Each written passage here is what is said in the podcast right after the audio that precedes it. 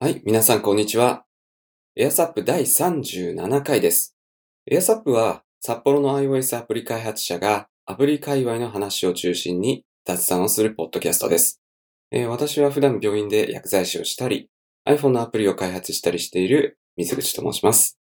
そして、一人会社で iOS アプリを企画、開発、デザイン、配信していたり、iPhone デブ札幌勉強会、通称デブサップの主催をしている若林の2名でお送りします。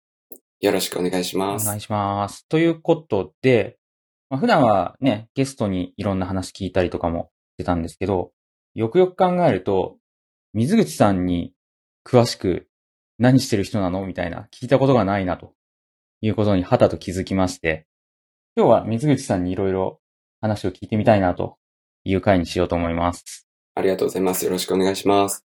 ということで、まあ最初にね、まあ薬剤師っていう話も今出てたんですけど、結局水口さんは普段今何してるのっていうところが、まず気になるところなので、その辺お話ししてもらっていいですか？はい。えっ、と、はじめましての方は、はじめまして、水口と申します。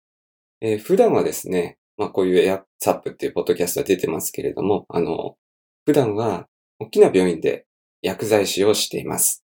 で、皆さん薬剤師っていうと、調剤薬局とかでお薬をもらったりするのをイメージするかと思うんですけれども、まあそこはほとんどやってなくてですね、製剤室っていう部署で入院患者さんとか、あとは外来患者さん向けに、抗がん薬のお薬を作るという仕事をしています。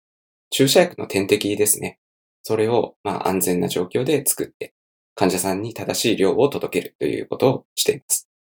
えっと、作るっていうのは、その、ど、どういうレベルで作るんですか？その、なんか、材料みたいなものが何種類かあって、それを、その人ごとになんかパーソナライズでもないですけど、ちょうどいい配合をして混ぜ合わせるっていう感じなのか、それとももうちょっとその細かいレベルから作っていくのか？ああ、なるほど、なるほど。そういう、あの、そんな細かいレベルではなくて、えっと、製薬企業っていう、まあ、お薬の会社が出してる液体だったり、粉だったり、そういった医薬品と呼ばれるものが出てるんですよね。もう、何ミリグラムが何ミリリットルに入ってるよっていうような、あの、ガラス瓶に入ってる薬剤をイメージしていただくとわかると思うんですけど、理科室にあるような感じの。そうそうそうそう、そんな感じですね。例えば、ちっちゃな香水の瓶みたいな、えっ、と、元のお薬がありまして、それを大きな点滴バッグに希釈する、まあ、薄めるっていうような感じですね。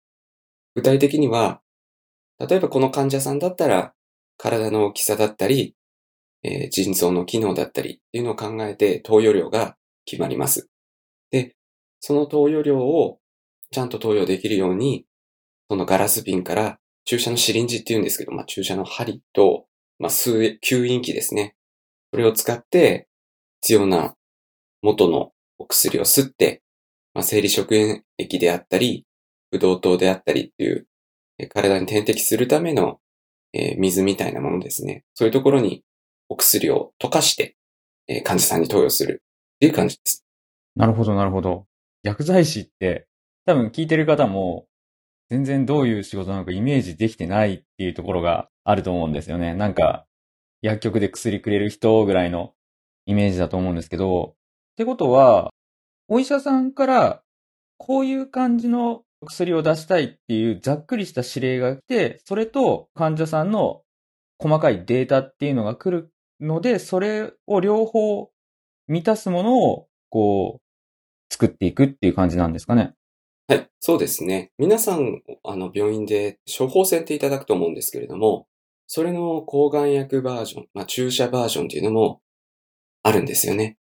で、それはあの、直接患者には渡んないんですけれども、医師の処方が、まあ、こちらに来て、それが抗がん薬の投与量、その人にちゃんと合ってるか、その人の現状の検査値とかにちゃんと合ってるかっていうのをチェックした上で、投与に問題ないと。そういう判断になったら、作るっていうような感じですね。なので、結構厳格にやっています。多分、そうですね。これ聞いて初めて知ったって人結構多そうな。そうですよね身近な職業なんですけどね。薬剤師にも結構いろいろね、調剤薬局で働いていらっしゃる薬剤師さんとか、あとドラッグストアで働いている薬剤師さんとか、あとは病院で働いてる薬剤師さんと、企業で医薬品の情報提供をしている薬剤師さんとか、結構いろんな、薬剤師といっても結構いろんな職種が、職能がありまして、一般に認知されているのは調剤薬局の薬剤師さんかなと思います。で、普段そういうお仕事をされてるのに、iPhone アプリも作ってると。そうですね。はい。これはですね、あの、僕が新人薬剤師だった頃に、まあ、あの、最初の部署として今の部署ではなくて、皆さん想像できるようなその調剤をする部署に入ったんですよ。その時に、処方箋を元にお薬集めてるんですけど、お薬の、まあ、一枚のシートあるじゃないですか。こう、プチプチプチってお薬が入ってる一枚のシートがあるんですけど、錠剤とかがなんかこう、入ってる。そう、プラスチックとアルミみたいな。あの、よくこれごと飲まないでくださいって書いてる。あそうそうそうそうそうです。いや、たまに飲むらしいですね、あれ。おじいちゃんとかおばあちゃんとかね。まあ、気持ちはちょっとわかります。カプセルとちょっと近いかもしれない。確かに確かに。結構ね、角があるので、食堂とか危ないですよね。危ないですね。うんで、まあそのシートを、まあ合計何錠集めなきゃいけないっていうのがあったりする場合に、まあ1シートに10個入ってればまあすごい数えやすいんですけれども、まあ、14錠だったり、21錠だったり、まあうちで採用してるのがそれだったりするので、まあ非常に計算しにくかったんですよ。で、そこで、あの、今、調剤電卓っていうのをアプリ出してるんですけれども、あの、何錠集めるときに何錠のシートが何枚と、あと端数何錠だよっていうような、単純に割り算の計算ですね。割り算の小と余りを出すような、そんなアプリを出して、ちょっと自分で楽して計算してました。なのでそういう iPhone のアプリで簡単に計算できたらいいなみたいなことをちょっと、当時は2010年ぐらいですか。ずいぶん前ですね。そうですね。あの、今 iOS、iOS って言ってますけれども、その頃 iPhoneOS の3ぐらいかな。あ、確かに iOS になったのが4からですもんね、確かね。確かそのくらいですよね。うん。iPhone の OS って言ってたんです。まあ、その時に、えっと、作った、まあ、結構レトロなアプリですね。そうだ、iPhoneOS3 といえばあの、コピペができるようになった話そうだ。題の iPhoneOS3 ですもんね。そうですね。コピペとか、あとあの、文節入力とかでしたっけ？その単語単語、長文を書いても、文節変換か。日本語入力していくと、長文書くと、最初全部カタカナに変換されてたんですけど、iPhoneOS3 で単語ごとにこう、ピッて変換できるようになったって、これ、iPhone、iOS4 からでしたっけ？どっちだった？いや、3の時にできてそうですね、さすがに。そうですよね。そのくらいの時代だったかな。あと3といえば、あれですね、えっと、ポッドキャストアプリが初めて入ったのが iPhoneOS3。ああ、そうかそうか、3か。まあ、そんな、もう何もなかったというか iPhone 自体の黎明期に、まあ、作ったと。はい。3G、iPhone3G 向けに作った感じですね。あ、そうですよね。3G から 3GS の時代ですもんね。そうですねその辺 iPhoneOS3 って。はい。うんうんうん。で今でももうアップデート続けてて、現役で動いてるアプリですもんね。そうですね。あの、最低限動くっていうようなぐらいのアップデートなんですけれども、iPad のサイドオーバーとかには対応してないようなレベルですけれども。スライドオーバー？あ、スライドオーバーか。要望があってやろうかなと思ってはいるんですが、ちょっとビルドするだけなんですけど、レイアウトがかなり変わっちゃうので、まだやってないっていう段階です。スライドオーバーだけだったらそんなに縦に長いだけで、あ、変わんなかったでしたっけ？横幅が iPhone と変わんないはずなんですよね。ああ、スラそうか。イドオーバーは。あ、じゃあ、すぐ対応できるのか。じゃあ、10周年記念の10周年記念で。アップデートということで。そうそうそうそう。あとはそうですね。えっ、と、2014年頃には、薬剤師と iPad っていう電子書籍をですね、Twitter の戸役さん、まあ、堀永さんと、えー書かせていただきました。まあ、それはあの、iPad が出てきて、まあ、薬剤師業務にどういうふうに使うか、使えてるかっていうのを紹介した電子書籍でした。あの電子書籍って、はいどこのプラットフォームで出したんでしたっけ？あれはですね、iBooks と、えっ、と、Kindle で出しましたね。あ、両方出したんですね。はい。両方出していただいて、まあ、ほ堀永さんがほとんどその辺はやってくださったんですけど、はい。二つで出しました。結構読まれました？やっぱり。えーっとですね、数百部はダウンロードされたというふうには聞いてますね。最終的な部数わかんないんですけど、結構まあそこであの声をかけてくださる方もいらっしゃったり、出せてよかったなというふうに思います。まあ、電子書籍向きですよね。そうですね。そのターゲットが完全に iPad 使ってる人だから。はい。で、他には、他にはですね、まあ、薬剤師向けのアプリを作るとかをしてる、うん、別に、まあ、ブログ書いたりですね、動画編集、まあ、これ外には出してないんですけど、動画編集。あとはちょっと、まあ、最近流行りのアフィリエイトを、がやってみっかと思ってやり始めたっていうのはありますね。最近流行り、ですか？も、でもないか。まあなんか20年ぐらい前から流行ってる気がう。んうんうん、まあうん確かに確かに。そんなとこですね。まあちょこちょこやってはいるんですけど、今力入れてるのは、まあブログと、あの、アプリ開発ですね。商材電卓も、まあ、10年経つので、iPad 向けとか、あの、しっかりもうちょっとね、計算式を入れたいものとかあるので、やり直してる最中です。プログラムも Objective-C から Swift 今5ですか ?4 5.1。5.1になりましたし、まあ、そろそろ、あの、Swift を使って書き直していこうかなって思ってるとこですね。今ちょうどレイアウトができたぐらいなので、まあ、本当はこの収録に間に合わせて発売しましたっていうふうに言えたらよかったなと思うんですけど。あ、確かに。はい。まだ、まだ骨格しかできてないっていう状況です。なるほど。じゃあ、ここからいきなり Swift UI で。Swift UI いきますね。いや、冗談です。まだやめた方がいいです。Swift Swift UI はまだちょっと怖いというか、まあ、せっかく覚えてもまた変わってしまったり動かなかったりするとちょっともったいないななんて思って動けてないんですけど。そうですね。あとなんかやっぱり、まだ情報が少なくて、まあまだその完璧じゃないから、そのこれがバグなのか自分が悪いのかが分かりにくいとかもあるし、情報も少ないですからね、普通に素直にやるべきですね、スピード重視なら。なるほど、なるほど。確か若林さんのファーストエバー3でも設定アプリのところが Swift UI でしそうそう、たよね。設定画面だけですもんね。そういうとこでしかちょっとまだ自分は使いたくないかなっていう。まあバリバリ使ってる人もいますからね、なんとも言えないですけど。ね、前回の野戸さんとかも Swift UI で頑張って書いてましたもんね。そうですね。フル Swift UI ってフル言ってますね Swift UI。棒とかもちっちゃなグラフも Swift UI って言ってましたね。えあれはすごいあれすごかったですね。ね。細かいなっていうところ。で、ちょっと話戻すと、もう今は普通に、えーっと、まあ、Swift で、え、Swift はもう書き直してる？そうですね。Swift のプロジェクト作っですよね。て、はい、書き直しているところです。まあ、文法とかちょっとわかんないとこを調べながらなので、まあ、ちょっとゆっくりなんですけれども、でも非常に、あの、楽に書けていいですね。Objective-C よりは書くコードの数が、あの、文字数少ないです。ですね。はい。うん、文字数少ないですね。はい。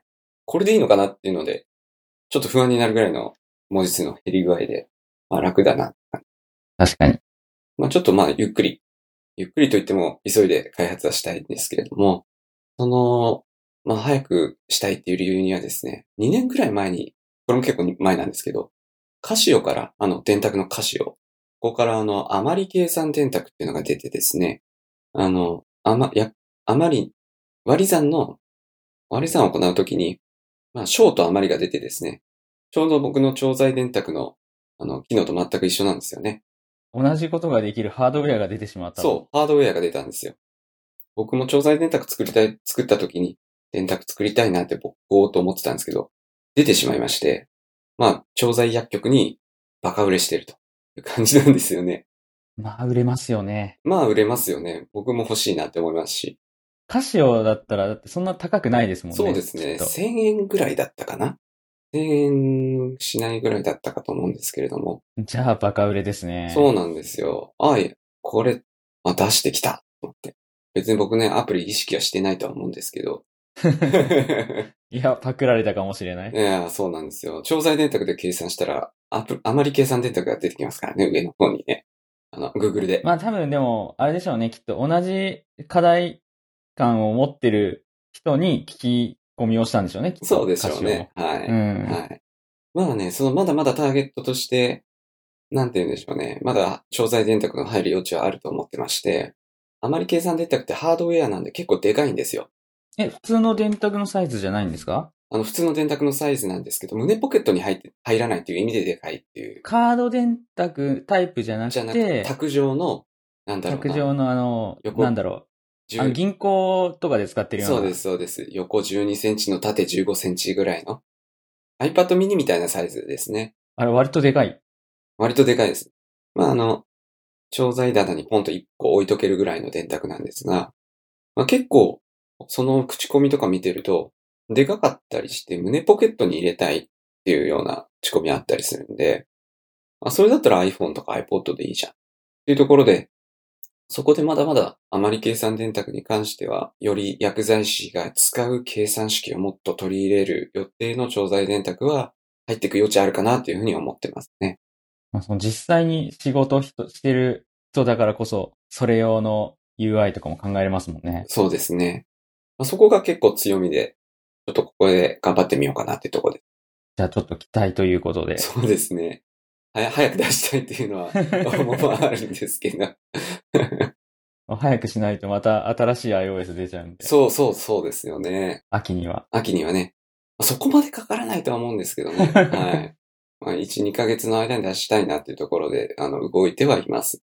あとは、そうだな。うん。まあ、載せる機能として、まあ、このポッドキャスト聞いてる薬剤師さんいらっしゃるかなわかんないけど、人機能の計算ですね。その辺はもう前の調剤電卓には載ってるんですけれども、まあ、CKD のグレード、まあ、これ多分伝わらないかと思うんですが、そのグレードとかですね、えーそういうのを自動的に計算できるような、えーものをつけたいと思ってます。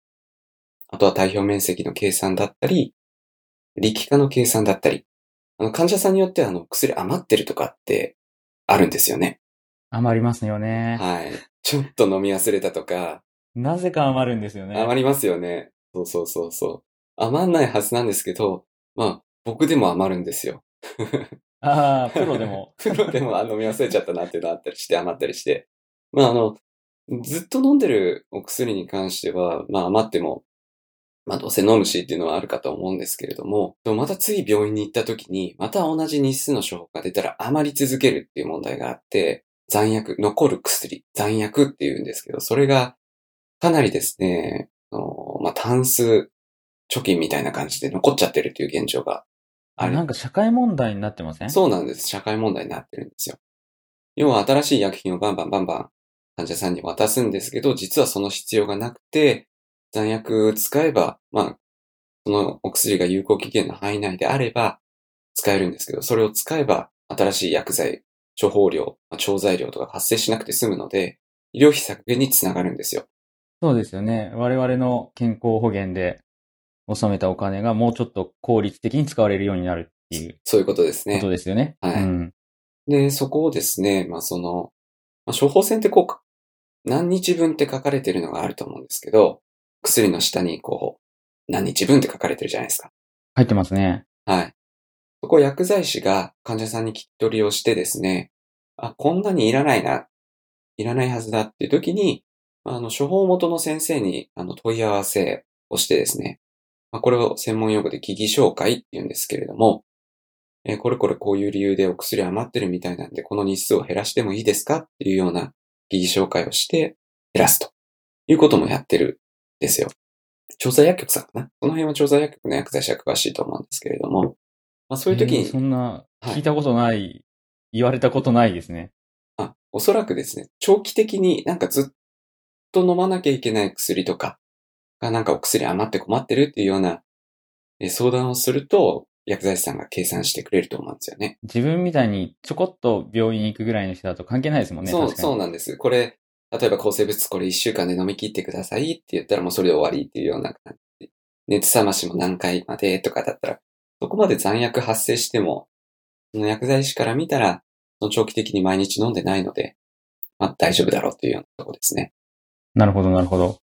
患者さんによっては何日の朝まで残ってるとか、何日、何月何日分の朝まで残ってるよ、みたいなことがあった場合に、じゃあ、今、うちから何個出せばいいのかっていうのが、パッと計算しづらいっていう問題があるみたいで、そういう時に日数計算の、この薬は何日分出せばいいよっていうような計算ができたら非常に楽っていうような声を聞くので、そこちょっと計算式として一個入れたいなっていうのが一つあります。ああ、なるほど、なるほど。なんか来週の月曜の朝の分まではあるんだけど、なんか医者が再来週の日曜までの分出してきて、だからその多分を求めたいみたいな。そういう感じですね。そういう感じですよね。はい。で、朝、昼、夕とかになってると、あれ何、何個だっていうのがわかん、わかりづらくなるので、この辺をちょっとやろうかなと思ってます。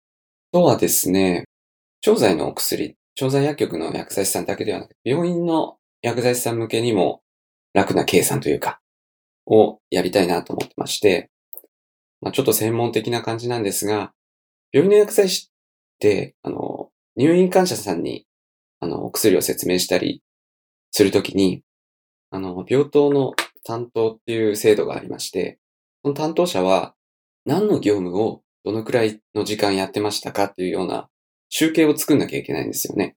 で、その集計を、まあ、あの、専用のシステムにポチポチ入れてるんですけど、結構僕が病棟担当だった時は、業務の最後にこう思い出しながらやってたんですよね。で、ちょっとずれちゃったり、時間ずれちゃったりしてたりしたんですが、まあ、もちろんその合計の時間はぴったり合ってるんで、レポートとしては大丈夫なんですけど、その何時から何時までっていうのが、まあ、分単位でやってるんですけど、それが多分記憶が曖昧だったりするんですけど、まあ、そこをですね分、単位は確かに曖昧だと、そう、そうなんです。いあんまり意味がなくなっちゃいますもんね。そうなんですよね。まあ、5分単位、あ、5分単位だったかな。5分単位でやるところでやってたんですが、まあ、それを、まあ、より、あの、正確に記録できるというか、時間だけこう、ポンポンポンと、ここからここまで何やったよっていうようなボタンで記録できるような機能もつけたら、つけれたらいいかななんて思ってます。あのワンタップで、そうです、そうです。ね時間とやってたことが。そうです。これからこれやるよ、ポン。まあ、それ調剤電卓でなくてもいいのかもしれないんですけど、まあ、はい。Apple Watch とか、そっちと連携したサービスとかも作っていけたら、えみんな使いやすくなるかななんて思って。ウォッチ良さそうですね。そうなんです。ウォッチのそのコンプリケーション、はい。盤面に置いといたら、すぐ押せるから、そうですよね。いいですね。はい。なんか調剤電卓も Apple Watch 向けの電卓組み込んでもいいかななんても思ってるんですけど、なんか文字が小さくなりそうで、ちゃんと動くかなっていうのが心配ですね。なんか文字よりもボタンが小さくてきつそうですね。そうそうそう、ボタンです、ボタン。ボタンちっちゃくて、うん。なかなか難しいかなっていうところ。まあ作ってはいないんで、作ってみてから判断ですけど。あと需要があるかってなんかあんまり調べられなくて、Apple Watch してる薬剤師って、あの、うちの会社にはいないんですよね。え、今時いないんですね。いないんですよ。なので、まあ、そういうアプリ出たら Apple Watch をつけるっていう人もいるのかな。まあ、そういう逆のニーズもあるのかもしれないですね。わかんないですけど、これは。なんか、層が、ユーザー層というか、なんか違うんですかね。なんか結構サラリーマンの人とか結構増えてる印象があって、そうですよね。なんか健康管理かわかんないですけど、結構 Apple Watch 街中では見かけるようになりまして。通知見てるんじゃないですかね、多分。その、なるほど。メールとかの、うん。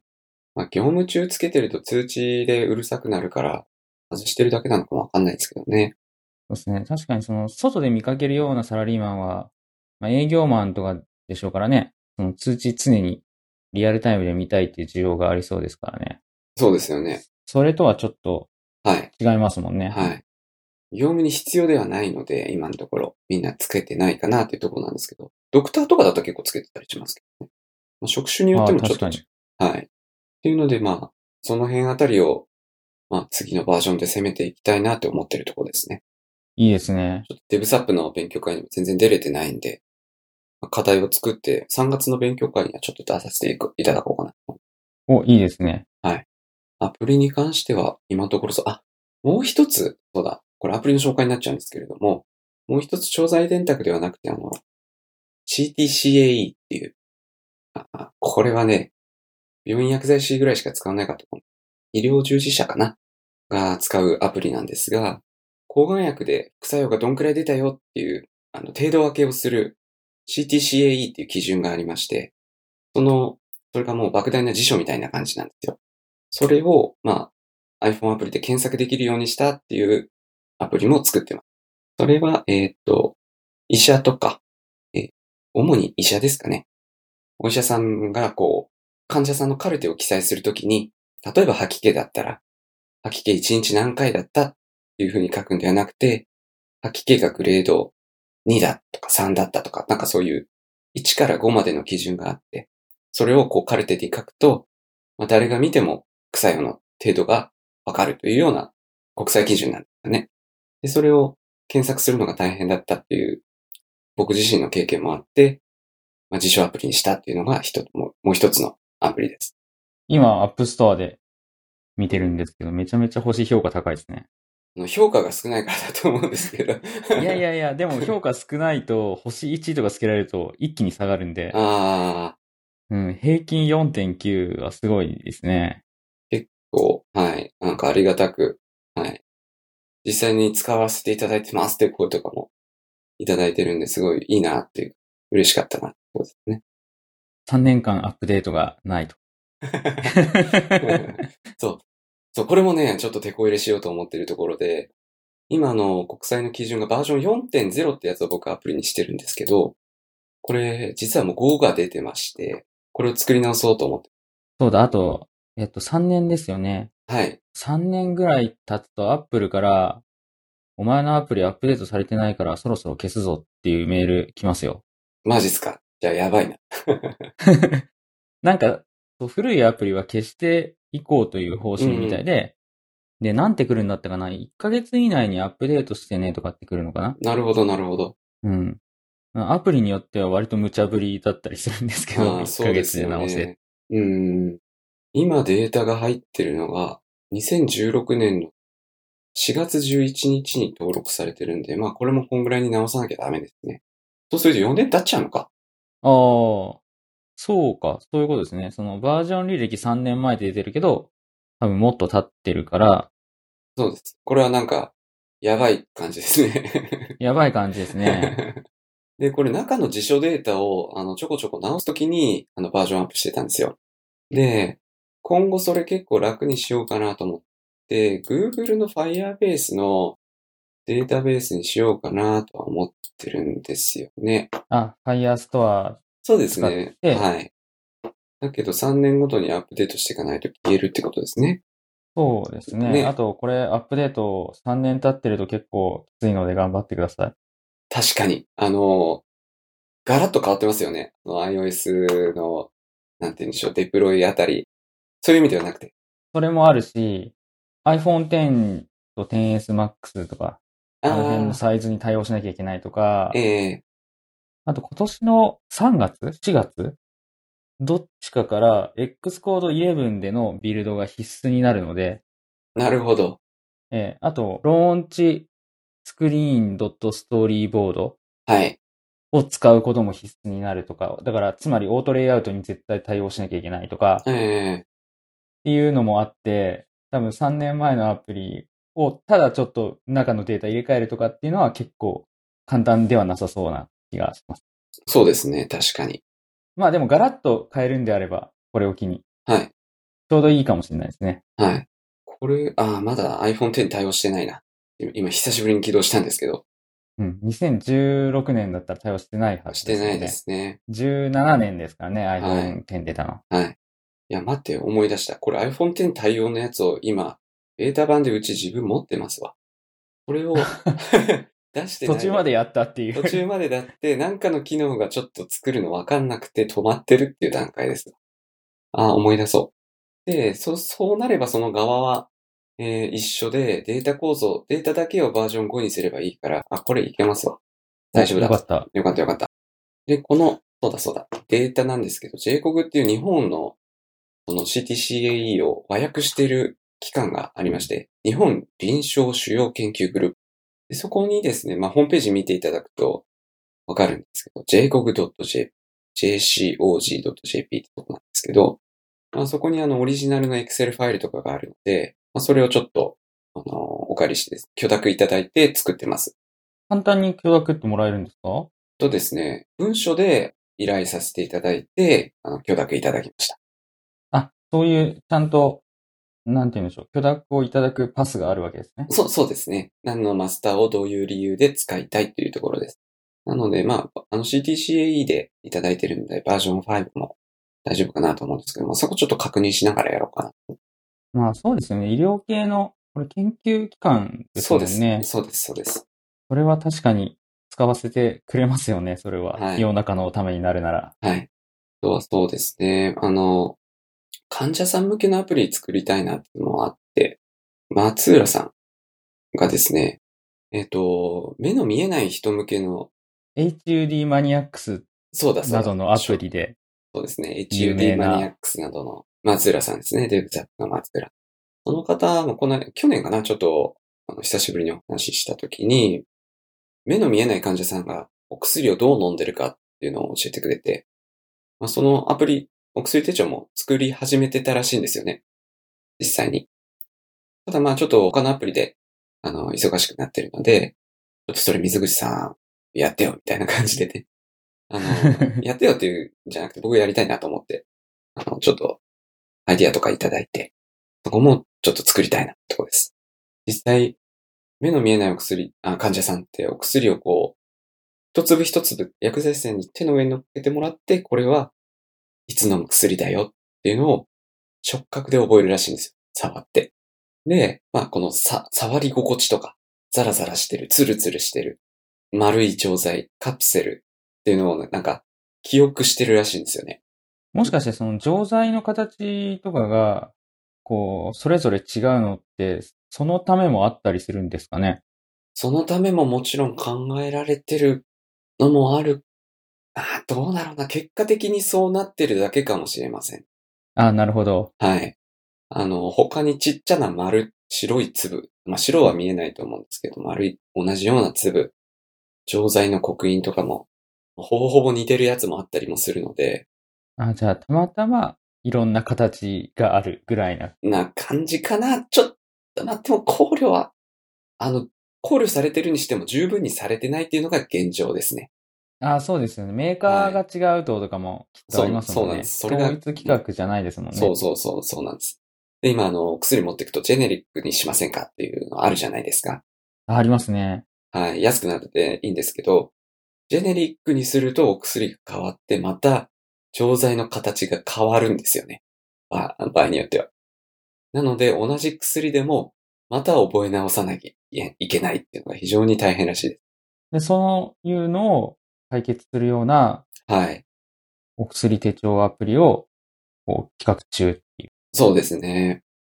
具体的にはボイスオーバーであったり、カメラの、まあ、画像認識、ちょっとこれ難しいかなと思うんですけど、画像認識かなんかで、その錠剤が何だろうっていうのを、まあ、補助的に教えてくれるような感じのものを想定してますね。補助的にいけるんじゃないですかね。いや、わかんないですけど。いい加減なこと言ってますけど、なんかその、昆虫の写真撮って種類わかるとか、そういうああ、アプリそういうのありますよね。あるんで、はい。ただそのまあ白い、でもに似てるからな。そうだ、そうなんですよ。多分これだろうっていうまでは多分大丈夫なんですけど、それが本当にそれかっていう確証がないと、飲むってなるとかなり怖いなっていうのがあって、まあその辺の信頼性をどういうふうに取るかなっていうところが非常に難しいところかななんては思ってますけどね。確かにその、色の要素もどうしてもそのカメラでやると、はい。で、似たものを識別するってなると出てくると思うんですけど、そうなんですのそうなん照明とかによってはい。変わっちゃいますもんはね。い。だからもうこれ個人開発レベルじゃなさそうだなっていうところも思います。確かに。はい。間違ったお薬飲んじゃったらまずすぎるというところで。やばいですもんはね。い。はい。や、やばいどころじゃないですよやね。ばいどころじゃないです。うんほんとほんと。なので、まあその辺個人ではちょっと難しそうだなっていうところも考えつつ、まあでもその辺もやりたいなっていうふうに思ってるので、まあその辺の動きも今年ちょっと取っていこうかなって思ってますね。でもなかなかいないですよね、その、薬剤師かつ、振り開発者っていう組み合わせでやってる人が。そうですね。なかなかいなかったですね。で、最近ちょっと僕も、まあ、ツイッターで検索するようになったからかわかんないんですけど、薬剤師とエンジニアっていう人が結構、ポロポロ目につくようになってきたんですよ。当時、2010年とかにあのアプリ作り始めた時は、まあ、ほぼほぼ、堀永さん以外誰もいなかったぐらいなんですけど、最近はあの、アプリとは言わず、ウェブサービスとかを作って薬剤師向けの、えーことをやってる方って結構目立つようになりましたね。あ、そうなんですね。はい。あとはあの、僕も調剤選択の次のバージョンに入れようと思ってるような計算式もアプリで作ってる人がちょこちょこいてですね。あ、なんか、また、なん、なんて言うんでしょうね。薬剤師にもアプリ作成ブームが来たかなみたいな、そんな感じで見てます。お、じゃあ、第一人者として、第一人者なんですかねわかんないですけど。まあちょっとなんか、それで背中押されてるっていうのもあって、あ、やんなきゃなって思ってるところでもありますね。結構、その Swift とか、あの、開発環境も当時から比べると、もう莫大にわかりやすくなってるんで、そういうところによりデジタルネイティブに近いような人、年齢の人たちが入ってきたっていうところで、まあ、どんどん今後増えていくんじゃないかなと思います。そういう薬剤、薬、薬剤師とエンジニアの人たちは。なんか薬剤師だけじゃなくても、こう、いろんな業種で増えていくかもしれないですね。そそうですよね。もう、当たり前になっていくというか、個人が、まあ、やろうと思えばプログラム書けるっていうのは当たり前の時代になってくるのかなって思ってます。なので、まあ、そその人たちに追い上げを食らうっていう感じ。まあ、追い上げ食らうって大変ですけど、うん。そういう人たちと、まあ、一緒に仕事できるようにしていきたいなってところです。そうですね。じゃあ、ちょっと時間もはい、ちょっと長く喋ってしまいましたけれども。いえいえいえ、はい、こんな感じですかね。こんな感じです。とりあえず、今後のいろいろな水口さんの開発とリリースに期待というところで、はい、ありがとうございます。はいちょっと頑張りますね。では、今回もご清聴ありがとうございました。ありがとうございました。